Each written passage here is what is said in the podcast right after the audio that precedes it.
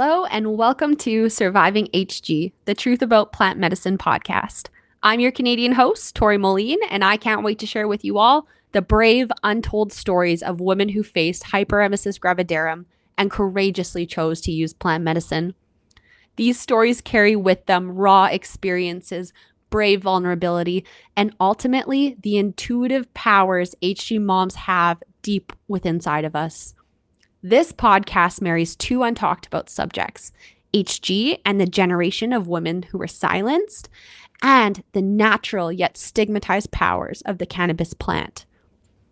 HG is the picture perfect illness candidate for cannabis, but because it involves pregnancy and growing a baby, doctors in the medical world are reluctant to try it and to recommend it decades worth of propaganda still contributes to many people, including these doctors' outlook on plant medicine. In some places like the UK or Texas, for example, HG moms who choose to use cannabis out of survival to save them and their baby are persecuted. In other places, HG moms are given a hard time by social workers, family members, partners, hospital staff, and their OB and midwife. HG moms deserve justice after centuries of suffering. HG moms deserve to know about plant medicine as an option during HG pregnancies. HG moms deserve to know there are other women fighting just like them and making the brave decision to go against the social norms and choose plant medicine. HG moms need education, resources, and community after centuries of being deprived from it. These stories you are about to hear are from moms who bravely shared them in hopes of helping create change for future HG generations. These stories deserve to be heard. These stories deserve to be protected, and these stories deserve to be shared and listened to. These are the untold stories of HG plant medicine moms.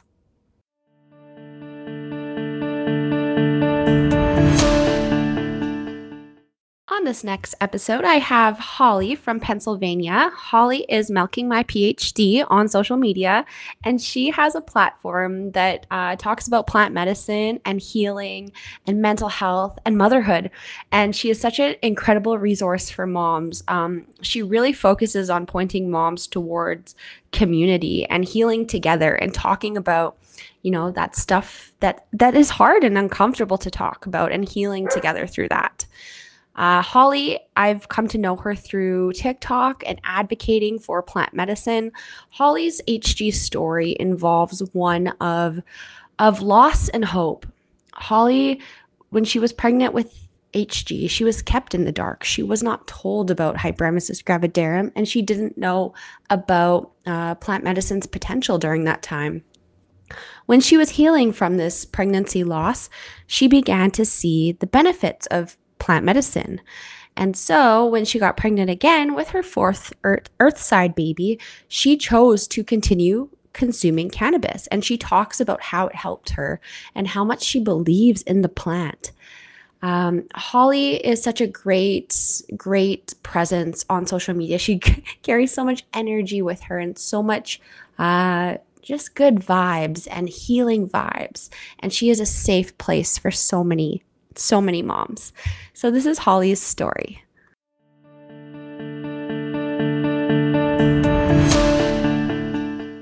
Hey, hi, Tori. I'm Holly, and I'm from Pennsylvania. I live in the US. I had a little bit of some background that I'd love to share with you. And I'm so honored to be on this podcast and be able to just sit with a friend and just chit chat about some things that I experienced. And hopefully, other people don't have to experience them because they'll be able to learn from us. So thanks yes. for doing all the work that you do. It's really important and I'm really honored to be here.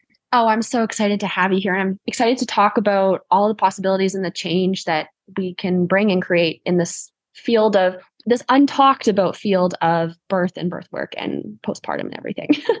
yes. yes, yes, that that part, that part for sure. The unspoken words, right? And that's perfect introduction for where I am because I am a woman and I'm a teen mom I'm a one in four mom.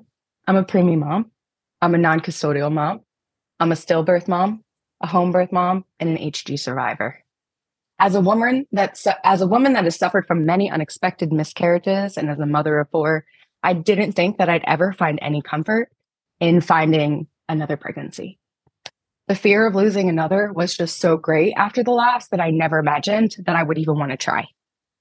I've always fought my own self from expressing my most, my most authentic self, probably because I was too afraid of stumbling over my own words and being afraid of what someone else might say, right? Because that anxiety that lives deep inside my soul mm-hmm. sometimes takes a little bit over what I have to say. But maybe it was that I wasn't given the support from others and I wasn't taught that my voice is worth a matter and it has some volume. And this podcast allows me to break through those walls because though I've done this in some type of light, there is always that hesitation of why me? Do I belong here? Am I enough? And this podcast allows everyone to see that it doesn't matter where you come from, you are always enough. But always enough is always inside. And you have to find that, right? That light that lives really deep, dark in that hole. Mm-hmm, absolutely. Um, Picking, I, yeah, go ahead. Sorry. No, no, it's okay. I yeah, okay. I've never known what I've wanted to do or who I've wanted to be, and I've always felt like I just didn't belong. Yet it was as I was if as I was too young to sit at the table and experience something, but somehow I was there anyways. That feeling of belonging, but not being able to verbalize that was was so hard. And now i'm able to really speak through it and announce that it's hard mm-hmm. so i can kind of harness that power. Absolutely and be able to share your story with others is so powerful and what a to go from such darkness to be able to give such light to others is a true gift. And from what i've seen with um, i follow holly on social media and she is just such a such a light to others you have so such kind energy towards you and you're so approachable through through social media almost. And so, um, yeah, I, I really appreciate that about you. Thank you so much. Mm. A little bit about me. In summer of 2019, I found out that we were expecting.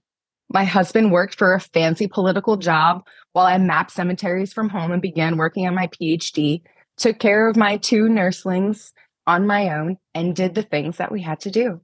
Things were simple, or maybe I thought it was. Maybe I was just blinded by the light. But I soon found out that I was much more alone than I had thought. COVID had just began and the world changed quickly as I had ever known it. My body was no longer my own temple. It was now being taken over by a little being that was growing inside my womb. All that that felt that made me feel restricted. Something was different. Something something felt like like I was missing something. And why? I was so sick I was sicker than I've ever had been before, consistently vomiting, not able to consume anything from even water to, to dry crackers or even just the toast that I was the leftover toast from my little younglings, right? Like eating the scraps. I wasn't able to do that anymore. Mm-hmm. And that made the world feel so dark just because the little interactions that you do have as a stay at home mom that those interact those feelings oh god I, I, definitely fucked up that whole paragraph and now i'm like overwhelmed. Oh, i can also i know you're gonna edit all of this. I know. I, i'm not i love that about this that you get to see what makes you feel good and like work with that right? Of so course, like that yeah. makes me feel good because i whatever. But i also want to be able to like not make myself look horrible. And I think oh, I put a lot of pressure on myself. doing so good. Um, maybe I can ask you this question your your sure. your previous kiddos um and your previous pregnancies you didn't have hg during those times i didn't okay. no no i've been pregnant i've been pregnant 22 times uh mm. almost two dozen and each pregnancy was very very different and it wasn't until this this baby that I was pregnant with in 2009 that it really changed it. It really changed for me. Pregnancy wasn't something that I had celebrated anymore because it wasn't something that was promised for me mm-hmm. and it wasn't something that could count on. So when I got really sick and I couldn't find the excitement in food or or anything, right? Like the joys of the tickles, I was just so sick that it, it took all of that away from me. Right. And as I've said, I've been pregnant nearly two dozen times before and with three children earthside. At that time, many, many with wings. The fact that it was gifted to me, it just felt like I didn't have the right batteries for some new toy, right? And I use that analogy because as a child, you know, sometimes on Christmas Day, we get this new fancy gift that we're so excited to use and we don't get to use it, right? So you feel that like mm-hmm. feeling of like, I want to go, I want to do this, but there's that reservation.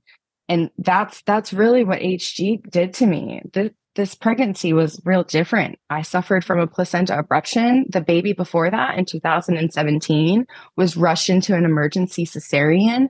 I had I was told that I would never give birth vaginally again, but I was very educated on VBAC and I was determined that I was going to do something else. Mm-hmm. But being a high risk patient, with carrying this baby now at this time in 2019 that I was had undiagnosed HG with, mm-hmm. I had lost that baby. Mm-hmm. And I had many ultrasounds.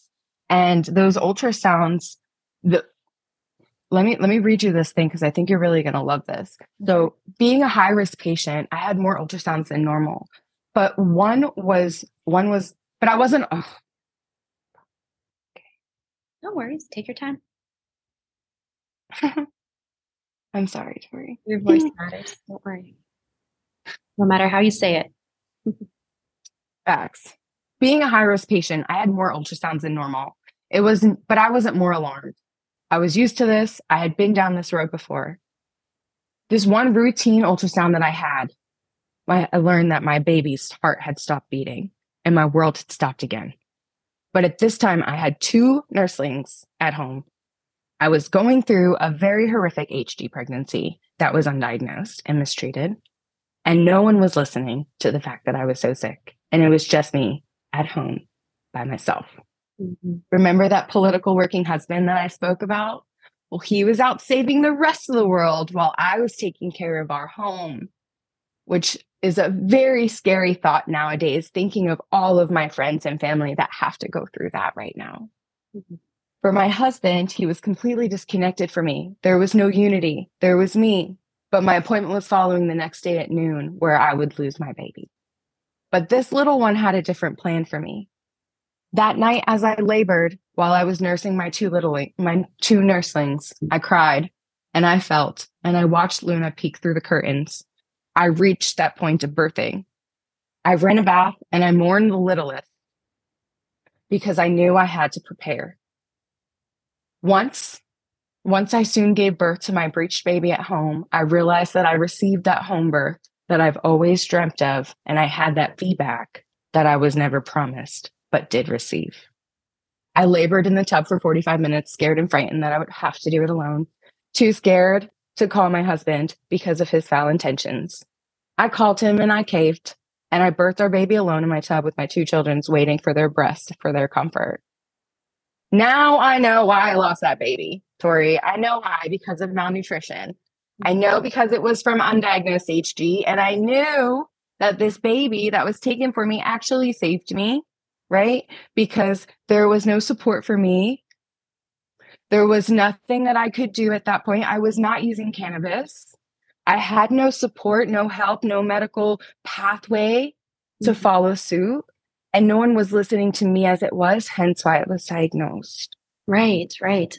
And were you work uh were you seeing like an obstetrician what was their like perspective on the situation they still don't discuss the HG perspective, to be honest. It wasn't until I got pregnant with my last baby mm-hmm. that, and I actually took a hold of my own pregnancy because my voice was going to be heard with this baby. I was not going to experience the same things that I had experienced mm-hmm. until I really brought it to them that I led the way for that.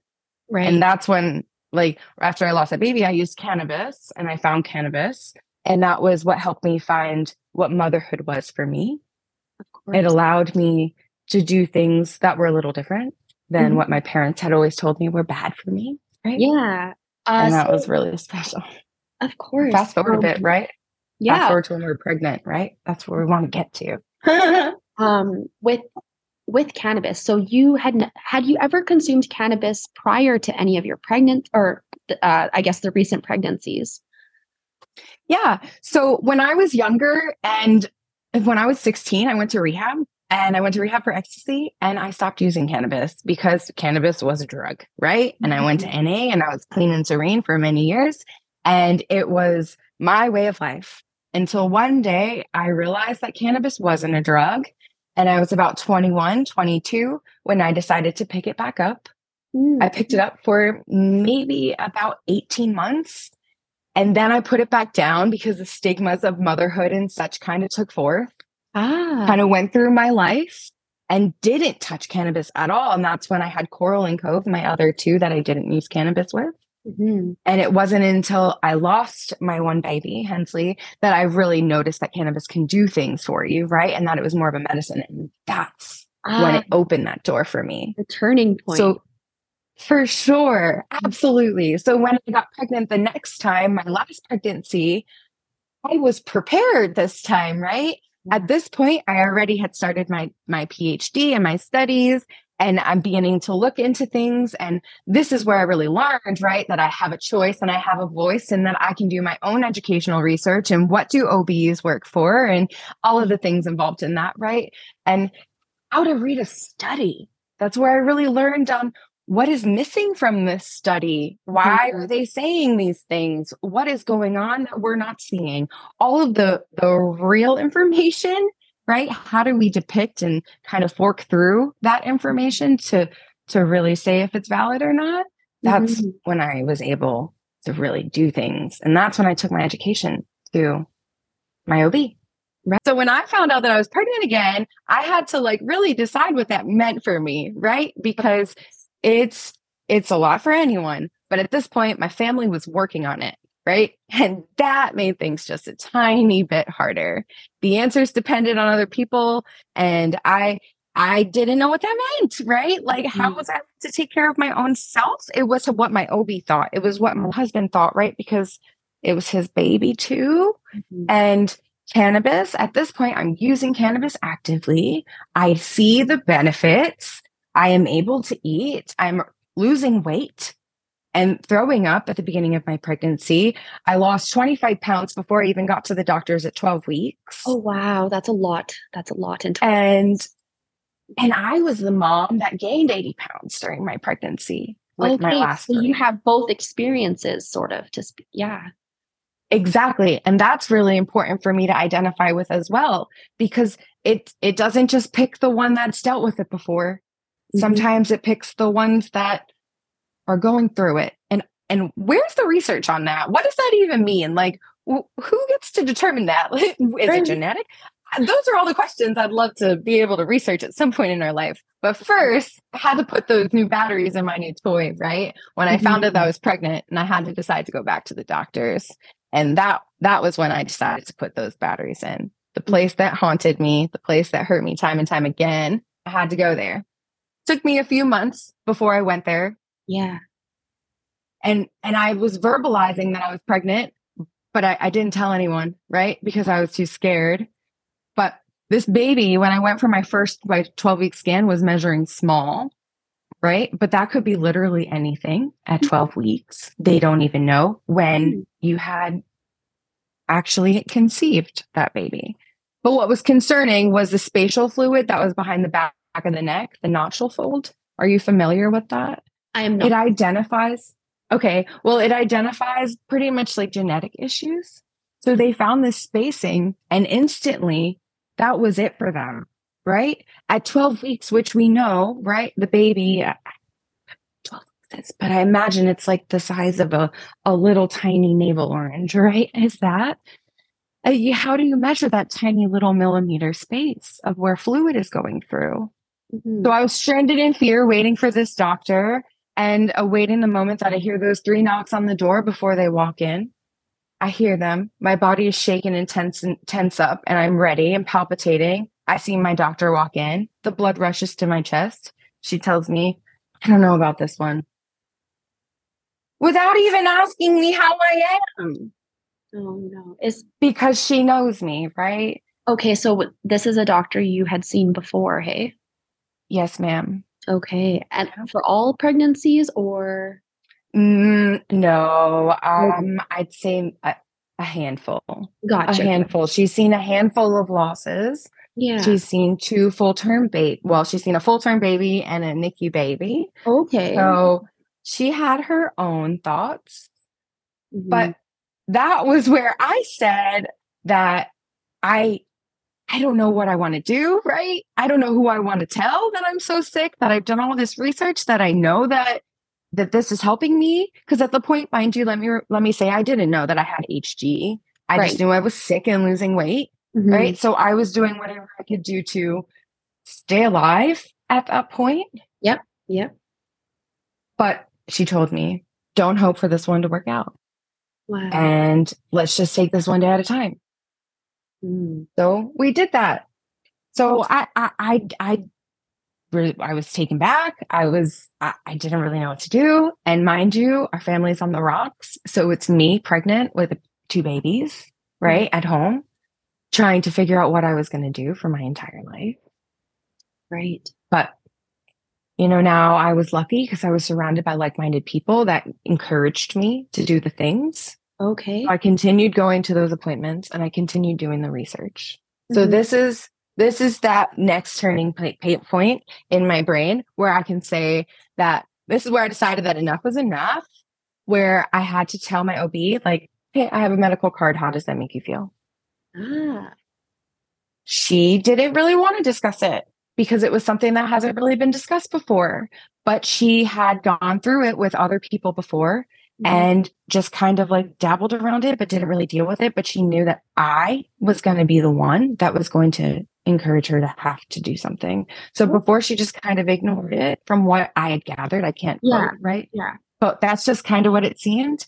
So I told her that I was using medicinal cannabis and we played the game that most providers do where you don't really like go on record, right? You're not taking urine screenings. You're just kind of talking off record about using cannabis because they can't encourage it, but they're Mhm. telling you to just do whatever you need to do to keep gaining weight, right? Let's see a growing baby. Let's just do the things. Yeah.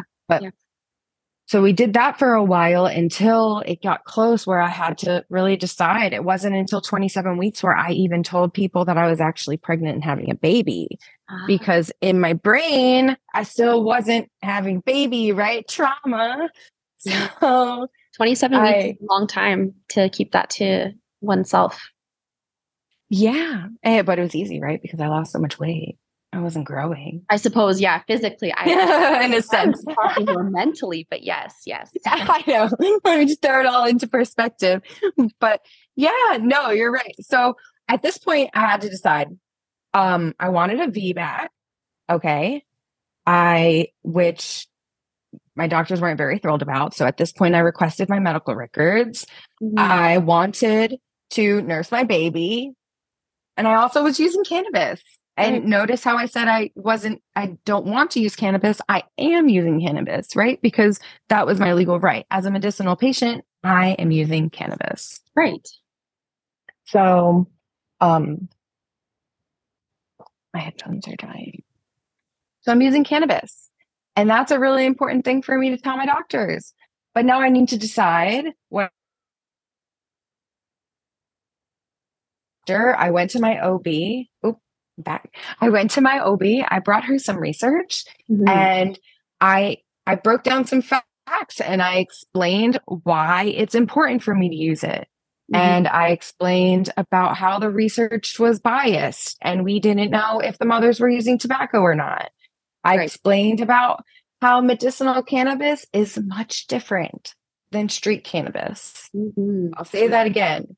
Medicinal cannabis is different than street cannabis. Yep. If I you don't know where you're like, getting your medications, Yeah. that's an issue. using the term medicinal cannabis during an HG pregnancy, language is key.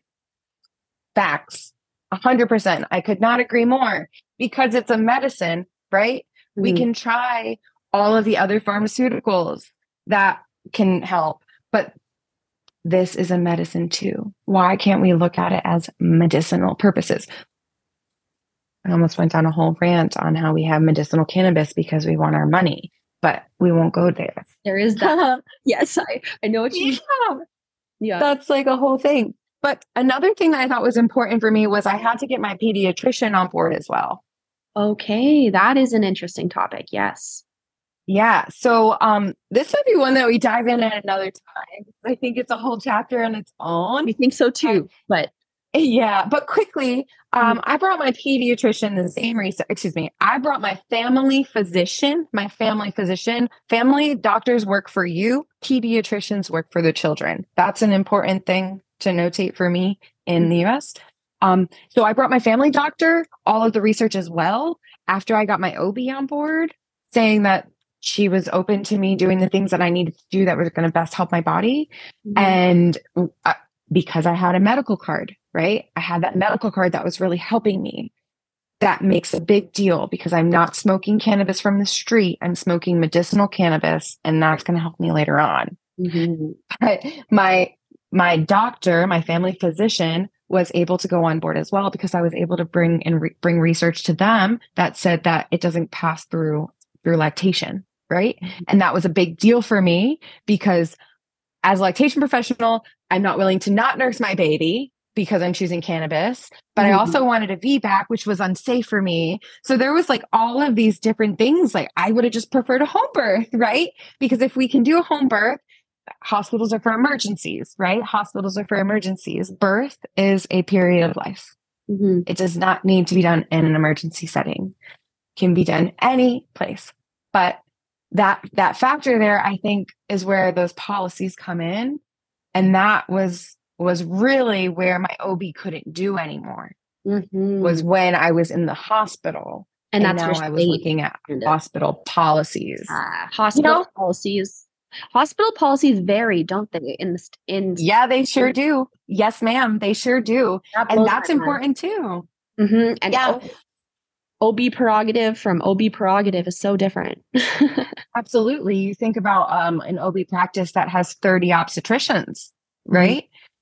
then they're they might all have a different perspective. Mm-hmm. Who's delivering your baby? What about the nurses? The nurses might speak to the doctor, but shift change might happen, mm-hmm. and that that nurse might agree with something else. True. I've heard many times before on our on our uh, TikTok story about how nurses are mandated reporters. Yeah, yeah right? And I think um, the important thing to notate here is that they're mandated to notate the facts, right? All mm-hmm. of the facts, mm-hmm. not half of the facts. True. With saying that, though, I just thought of something that's so true, but then they neglect the facts about hyperemesis gravidarum and starvation, which is so absolutely. absolutely. Absolutely. Right? We neglect that. They neglected that I had a medical card when they called CPS on me. Oh. They neglected that my OB was on board. They neglected to tell them that my pediatrician had been spoken to, excuse me, my family doctor had been spoken to. All of these things are really important because right. when when I did get a phone call, well, after I delivered my baby, I did get a phone call while I was in the hospital. It wasn't even 24 hours after I had him physically removed from my body where a woman was saying, Hey, I'm showing up in your room. I just wanted to let you know I'm on my way. I'm in the parking lot. Right. And I said, I was expecting you, right? Which I shouldn't have been, but I'm expecting you because I'm educated and I know that this is going to happen. Right. So I asked her if she had my medical card, and her answer was, Oh, I didn't know you had one. Wow. Mm-hmm. yeah. Mm-hmm. So as a new mom, who was in the hospital having a cesarean, refusing pain medicine because I choose not to take that. Mm-hmm. Taking at the time I was taking edibles and capsules. So I was medicating, self medicating in the hospital. And then this woman coming and telling me that, you know, all the things that are involved with that, right? Pretty much that I want to take your baby. That's all you see when you hear CPS. You hear, I'm here to take your baby. Whether you've gone through that or not, Mm-hmm. That's the feeling. A vulnerable state, a very vulnerable, vulnerable state. That 24 hours after giving, not you said not even 24 hours. My goodness. Not even. You're right, Tori. You're. So when she comes to the room, we, what does she say? Oh, yeah. What does mm-hmm. she say to you? Well, she said, okay, you have a medical card. So you kind of so, got established. Yep. So as soon as she walked in the room, I, I did establish that I had a medical card on the phone with her. And then when she got in the room, she kind of knew, right, by my tone and the quality of my voice and how I was pre- presenting myself, that I was prepared for this conversation, which is really why I do what I do, right? Because it makes it easier knowing that you have someone that you can call, even if you don't call them, and someone shows up in the room. Mhm. And just knowing that you have someone on your side is really helpful. And I think that part of doula work is is really important. It's almost like a can camp doula, right? Like we need to we need to be able to support one another from all over and know the right thing. So what did I tell my doctor or tell CPS? I provided her with the hospital policy. I provided her with my educational research. And we went through on what this all meant. Now, where did I get this policy? I had to ask them for it while I was in the hospital because I didn't know what I was doing. Are you is everyone going to be able to get their policy? No. Mm. No. They're going to make you run through hoops. Could it be something you could prepare for if HG mom knew to prepare for it? Yes. Yes. Absolutely. Absolutely. And that is something that I try I try to speak about a lot. If we can learn about what the hospital policy that says their drug policy, right? Because cannabis is a drug according to hospitals. So you're asking them for the drug policy. It's really important, right? We need to read those fine print, that fine print, the information that says, does it say medical on there? Do you have a medical card? Is it legal in your state? Do they have something dictated that says that? Mm. All of this information, if they don't have it in policy, they can't do it. Mhm. That they can't. And if they do, you have a hole, right? It's all about finding those loopholes to Mhm. be able to like really kind of like we're we're on like a jungle gym, right? We're kind of like so climbing cool. monkey bars. It would be so cool to pull all the loopholes from each different state, put all 50 of them together. Yeah. Oh, absolutely. Absolutely. And I think that's something that we can totally do. I Yeah. I worked actually at two moms this weekend that delivered babies and I was on call for. And that was super special to be able to do. And I'm just I'm grateful for just just to be in someone's corner, right? Even if that doesn't mean anything at the time, just knowing that someone's there at any time of the day or night when someone shows up, knock, knock, knock in your room, you can just butt dial and someone's there to listen. You can have me in your ear. You can say all the things that I'm saying without having to listen, right? Like when mm-hmm. birth, birth is hard. It's a real traumatic experience. And sometimes I didn't remember everything that was going on. Yes, that is a good point as well. And just another listening ear. And you know how, like, when an emergency situation happens, you're like, oh, I would call my boyfriend or my mom or something. But in this Right. type of situation, that doesn't exist. You are by yourself No. unless you have something like what you're, you're Right. talking about, which is amazing. Right. Absolutely. I mean, consider when when CPS knocks on your door, what are your rights? Mhm, That's that- something that we should all know. mhm. Um, did CPS visit your home? They did. They did. Um, they came to my front door. They did not come inside and they left. Ah, okay. They did. Um, did we go out and buy um, a bassinet so the baby had a safe place to sleep? Absolutely, because I'm a co-sleeper. Mhm. Yeah, Um, but unfortunately, they all ch- the things. yeah. Yeah, and I mean that goes. Yes, in some countries they leave you leave a hospital with a baby and a box Uh-huh, for uh-huh. safekeeping. I almost question if maybe CPS could offer something like that instead of saying you don't have this. Okay, Mhm. right? That's scary. Where's all of the help here? It's completely the opposite. Yeah, it's just tests. It's basically just tests that we have to pass and comply with in order to yeah, it's basically it's just a big game of compliance. Um and Right. holding on to every little last bit of your dignity that you can while trying to advocate and research all at the same time while healing your body. It's Mm, absurd. right, right, right. Mhm. And that's why we're here, right? To right. do more. To do Um, more. So, uh, okay, so then CPS comes, they leave.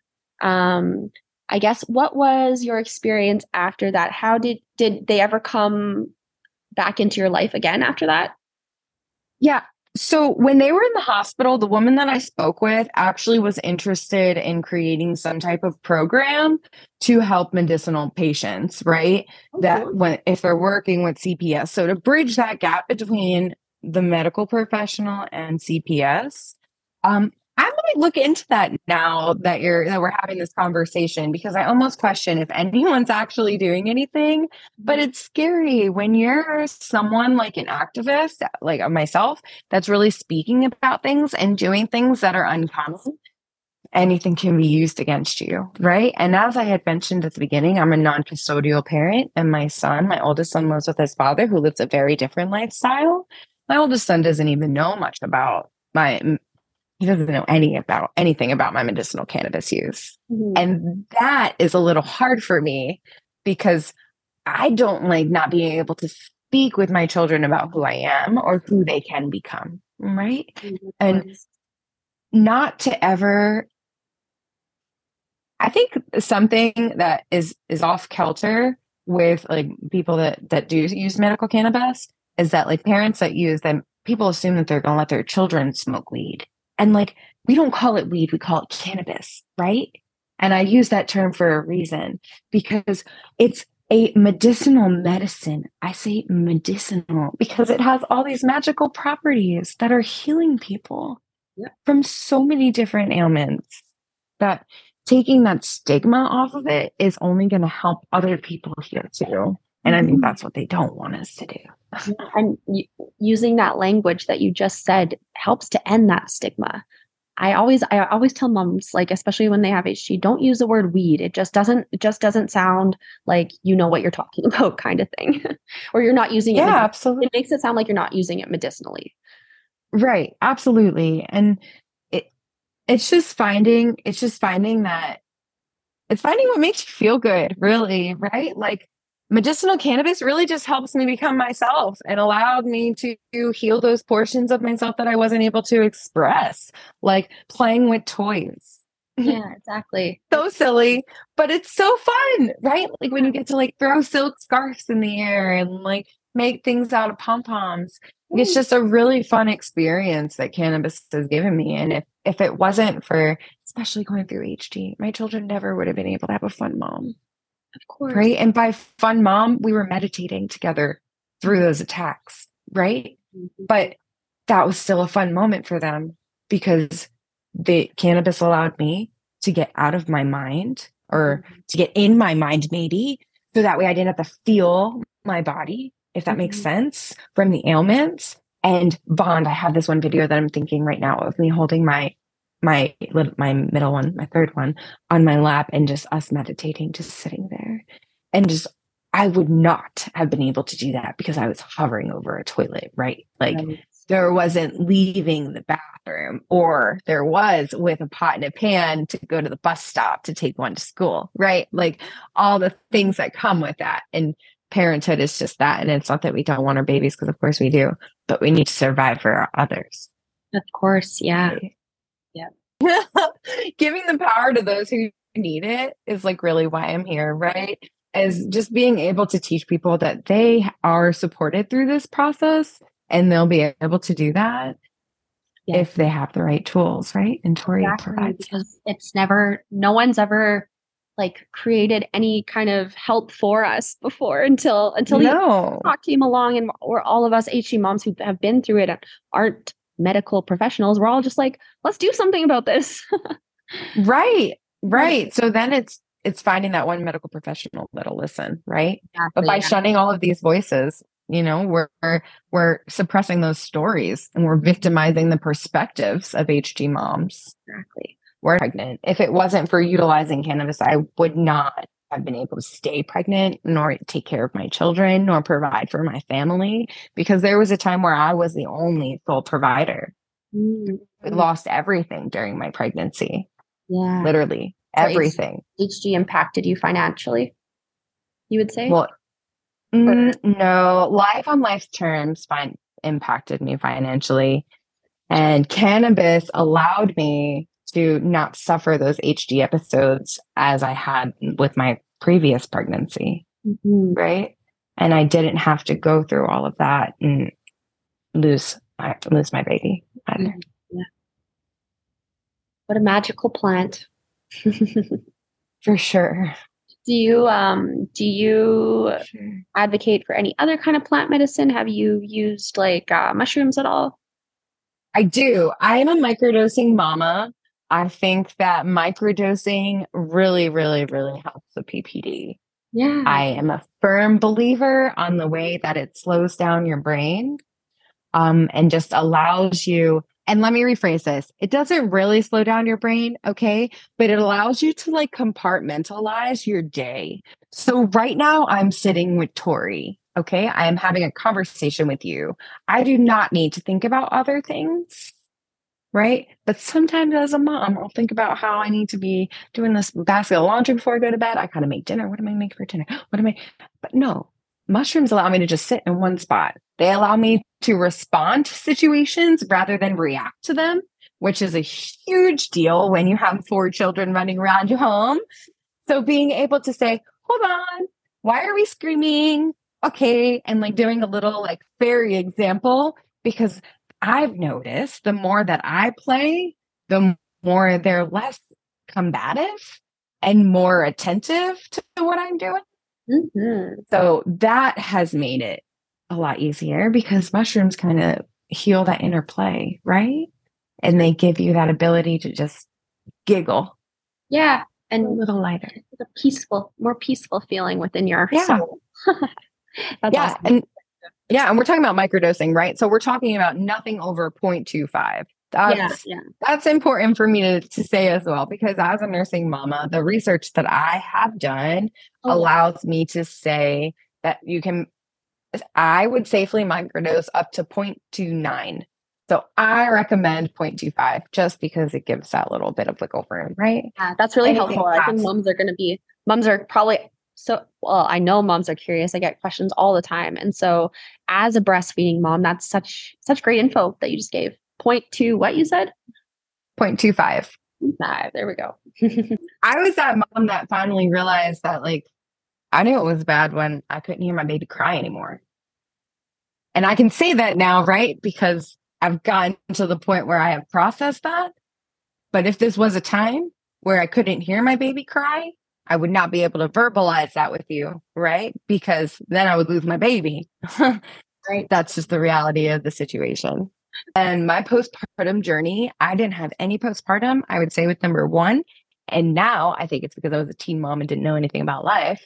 Number two, I was supported. So I had no support or wait excuse me i was supported through my pregnancy so i had many much support from my my spouse. Mm-hmm. and after i had my baby i had tons of support as well with him. Like we were very on the same wavelength we were doing all the same things we were it was great right? So i think that was great. Like he delivered our baby in the hospital. It was awesome. Mm-hmm. so i think that was great. And then baby number three trauma. I had a cesarean. I had an emergency cesarean. And I found out that I I found out I had postpartum depression when some nurse told me, like maybe three weeks after I had him, that I think you have postpartum. Oh. That's what she said when I had my first freak out in the NICU. You called it. So that's when I, yeah, yeah, yeah. I think you're postpartum. Uh, yeah, that was a that's a story for another time. That's when they called security and on my little five two ass. Right, it's like I was gonna harm someone, but it's fine. But with this baby, this baby, okay, so I had perinatal depression 100% with this baby. I did not accept that I was pregnant. I did not take the pictures and do the things. It was, I was an activist, right? So I spoke about things on my platform, but I didn't enjoy being pregnant necessarily. Maybe because I was sick, maybe because I was traumatized, maybe because my family was falling apart and I didn't really know if I was going to be married in 10 months or not, right?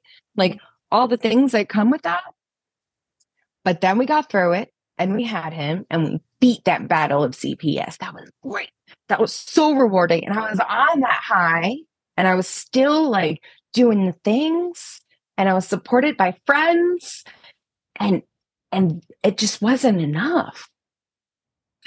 I don't I don't really know what that meant, but I remember going to get my hair done with my baby and he was about 3 months at the time and, and I went in just as I always do, nothing out of the norm, and I walked in and I just felt it just felt it creeping in and I and I had an entire manic episode where I just was bawling and just didn't know if I should be here or not be here, and all over a puppy, right? Being in my baby's personal space. But that was enough. And and so we loaded up, we sat in the car, and I had a complete breakdown nursing my baby. Mm-hmm. And that was the full realization of this is not good, right? Like I've got to do something. And that's when I started microdosing. And how did you, um, what was like, what resources did you have back then? Like, where did you get the knowledge about microdosing? So, luckily, I was in a really awesome group with supported by many women that were able to kind of help guide me. Um, I'm also educated, so I'm able to do the research on my own and provide some feedback for others. Um, so I I really delved through all of the PubMed. I delved delved through um, listening to podcasts and mm-hmm. learning about how it travels through the body and learning about psilocybin and reading tons and tons of articles to come up with my own safety protocol, right? Because really, what is medicine? It's someone's opinion of something that's scientifically proven to work, right? Do we have that evidence? Not so much, but we do know what's tested and crosses that blood brain barrier and all of those things. And that helps us. Mm-hmm. So we're able to take the science and kind of do a little bit. And I didn't do all the science, but I was able to take people that did and come up with my own happy place, which was where I came to that happy point with microdosing of 0.25. But I had to get my husband on board, right? That's and amazing. like yeah. How do you, oh, you can't always do like that, right? Because it's different. Mm-hmm. It's different. Luckily, once I started talking to him about it, he was really open and he had already looked into it. And it was something that he was considering for his own mental health journey. So we were able to do it together. And I think for postpartum, it's really helpful when parents can can go through that postpartum period together, like through that bonding sense. And I think maybe even microdosing at that postpartum period help you feel your baby's energy, their love, the way they look at you, the way they ask for things, the way they scream for things, right? Like all of that is is a there's a purpose, right? Like there's a purpose for everything. But how do we find it? Microdosing allowed me to find it. I think I think post I think postpartum for women, a lot a lot of women don't have support. And I think it's really easy to get stuck when you're traveling on this merry-go-round. Mm-hmm. And, and you're just go ahead. Yeah, and throwing in getting our power taken away from us. yeah, froze. Manage being able to do something like such? How do you even consider advocating for yourself when someone comes into your room and tells you that what you're doing is wrong? Mm-hmm. Mm-hmm. And from the first day of life, none of us were taught. None of us were taught how to do that. And then we get to motherhood, and some of us have to do it based on survival and for our own baby's sake. And it's just so sad how much dependency we've put on our system and how much we've let the system take away our own power. Right. Mushrooms brings us, or for myself, speaking of my own experience, mushrooms brought back that power a little bit that got taken away. I agree. Mm-hmm. I agree completely. Yeah. It they kind of like allow you to know that like you're touching the ground, right? Like mm-hmm. you're you're connected, you you're able to call your power should you choose to. I think that's important right? Because it is a choice and and some people microdose and don't find anything right? And why is that? Are you doing the work that's involved? Are you able to identify really the starting point to the next even the next moment right? Like what did your first trip look like? And and by trip it's not necessarily like you're not going on a wild wave, right? And that's important to identify. When you're microdosing, you shouldn't feel anything at all right. until you realize it's working. Yes, exactly. It's like it's like taking a pharmaceutical med, right? And if you're taking a um a mood stabilizer or a depression med, you might take it and not realize that it's working until it's working. And then you're like, wow, that worked. Mm-hmm. I think mushrooms are similar. Yeah, I think they're a very powerful tool postpartum. Um, and with HG as well, you know how we talk about that feeling of isolation and loneliness. And at the end of the freaking day, we only had ourselves, sort of thing. And so I think mushrooms like kind of helps you to be okay with that. It's like, okay, we're here. We're, we're here now. I've got me, myself, and I. That's pretty much all I can count on, it looks like. And it's like, okay, you know what? With that though, I'm gonna I'm gonna make that work. I'm going to start believing in myself. I'm going to start trusting myself. And if I have me at the end of the day, that's the best person I can have. And so mushrooms just kind of teaches you that, which is cool. yeah, I love that you said that. When you find that happiness in yourself, right? Then it's like you're never alone. Yeah. Because you find a joy in your best friend, which is yourself. That is so true. So true. mm-hmm. So yeah, I guess if moms are wondering how psilocybin works postpartum, why we talk about it all the time, it that is the meat of it right there. For sure, hundred percent, right there. Yeah, yeah. Loving yourself. Yeah. Can't um, love anyone else without loving yourself first, right? Exactly, exactly. Um, is there anything else you wanted to add about your postpartum experience with mental health and then everything? Um, I think without it's important to identify that without cannabis, I wouldn't be who I am today. And every single day, I'm able to learn just something new, whether it's that I can eat food again, right? And then I can find a healthy relationship with food, or that things that I've done in my past do not define me, or that mm. my emotions are not who I am. They're just that. Those things, cannabis allows me to find the happiness again. That's so beautiful. I love that sentence. Cannabis works. Cannabis works. it does. Straight and simple. Mental Cannabis and, works. Yeah. Mind, mind, body, soul, pregnancy, breastfeeding, beyond. for sure. Motherhood. Mm-hmm. Yeah. Well, thank you very much, Holly, for sharing your story. That was so. Yeah, thanks, Tori, for having me. To hear all of it. You have such have such a like a long history with like the medical system, trusting your intuition, different types of pregnancies, different types of postpartum experiences. And I can't wait to see how many women you help because I know you're going to help so many moms. Thank you so much. I'm so grateful for this podcast. This is going to help so many moms. How many people are going to come out of the woodwork to say, please, please, yes, hold my hand and let's connect and let's do this because when we're together, we're not alone. That's right. And that's so much better. That's right.